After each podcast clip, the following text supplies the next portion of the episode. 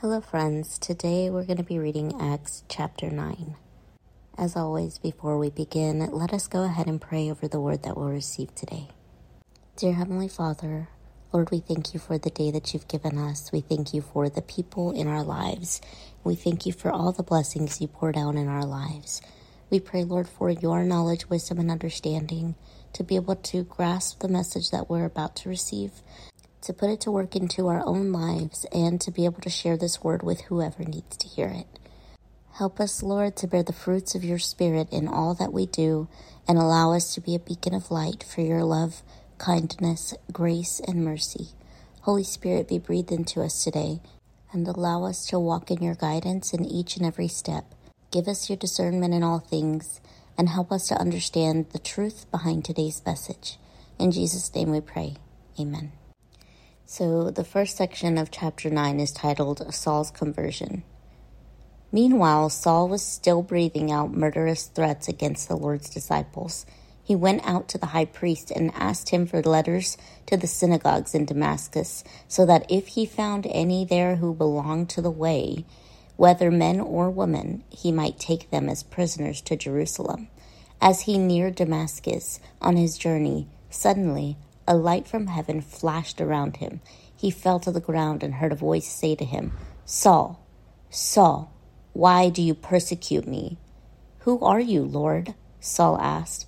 I am Jesus, whom you are persecuting, he replied. Now get up and go into the city, and you will be told what you must do. The men traveling with Saul stood there speechless. They heard the sound but did not see anyone. Saul got up from the ground, but when he opened his eyes, he could see nothing. So they led him by the hand into Damascus. For three days he was blind and did not eat or drink anything. In Damascus there was a disciple named Ananias. The Lord called to him in a vision, Ananias. Yes, Lord, he answered. The Lord told him, Go to the house of Judas on Straight Street and ask for a man from Tarsus named Saul, for he is praying. In a vision, he has seen a man named Ananias come and place his hands on him to restore his sight. Lord, Ananias answered, I have heard many reports about this man and all the harm he has done to your holy people in Jerusalem. And he has come here with authority from the chief priests to arrest all who call on your name. But the Lord said to Ananias, Go. This man is my chosen instrument to proclaim my name to the Gentiles and to their kings, and to the people of Israel.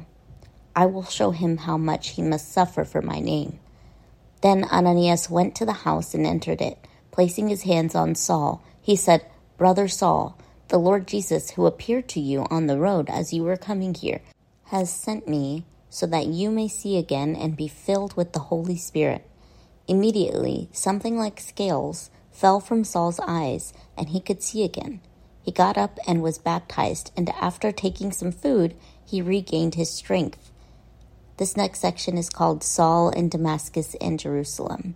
Saul spent several days with the disciples in Damascus.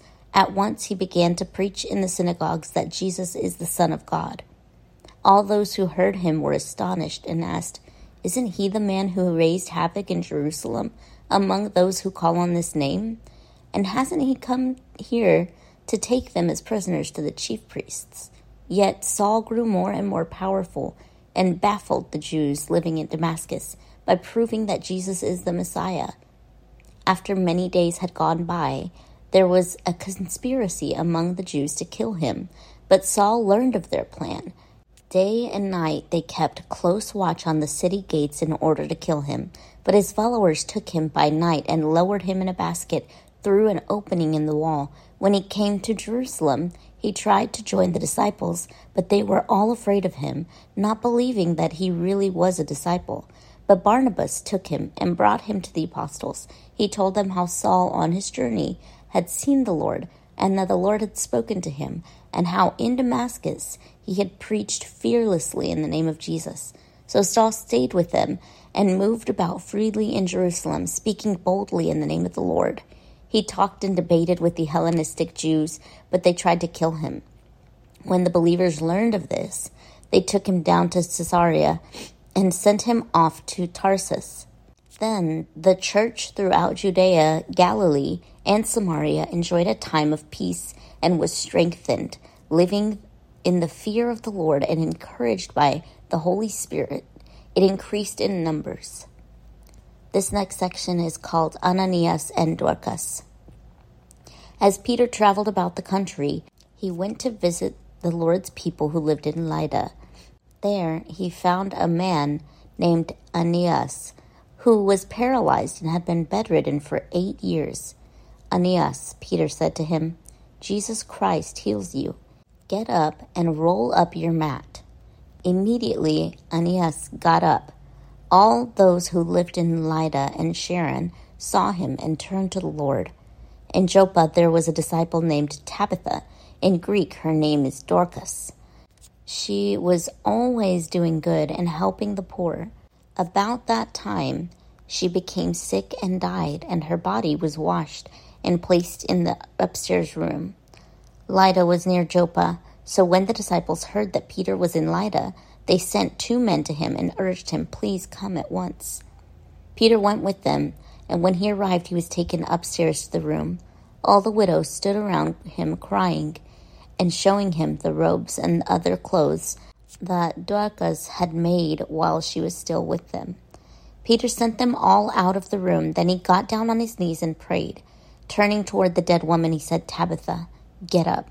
She opened her eyes, and seeing Peter, she sat up. He took her by the hand and helped her to her feet. Then he called for the believers, especially the widows, and presented her to them alive. This became known all over Joppa, and many people believed in the Lord. Peter stayed in Joppa for some time with a tanner named Simon. So that is the end of chapter 9. Saul is a good example of anybody being able to receive the Holy Spirit once they learn who God is and He forgives them for their sins and protects them from whatever comes against them. He gives them a task and they they do it because they understand now that God is the purpose for living here. We are to spread His gospel. And once we are filled with the Holy Spirit, as Saul and Peter were, we can do great things. We don't have to minimize what God can do for us. In prayer, I feel like a lot of us are nervous or scared to ask for big things. So we ask for little things like, please help me figure out how to pay rent. Instead of, please help heal this person that I came across that has cancer, or help this person that is dealing with some very evil spirits in their life. When we come to God and we pray so minimalistically, we are not praying to Him boldly. And that tells God that we don't believe in Him that we don't believe He can accomplish the big things that we need to ask for. He knows that you need to ask for them, but He wants you to ask for them. I hope that this message reached whoever it needed to. I hope you guys enjoyed this message, and that is all the time that I have. So, till next time.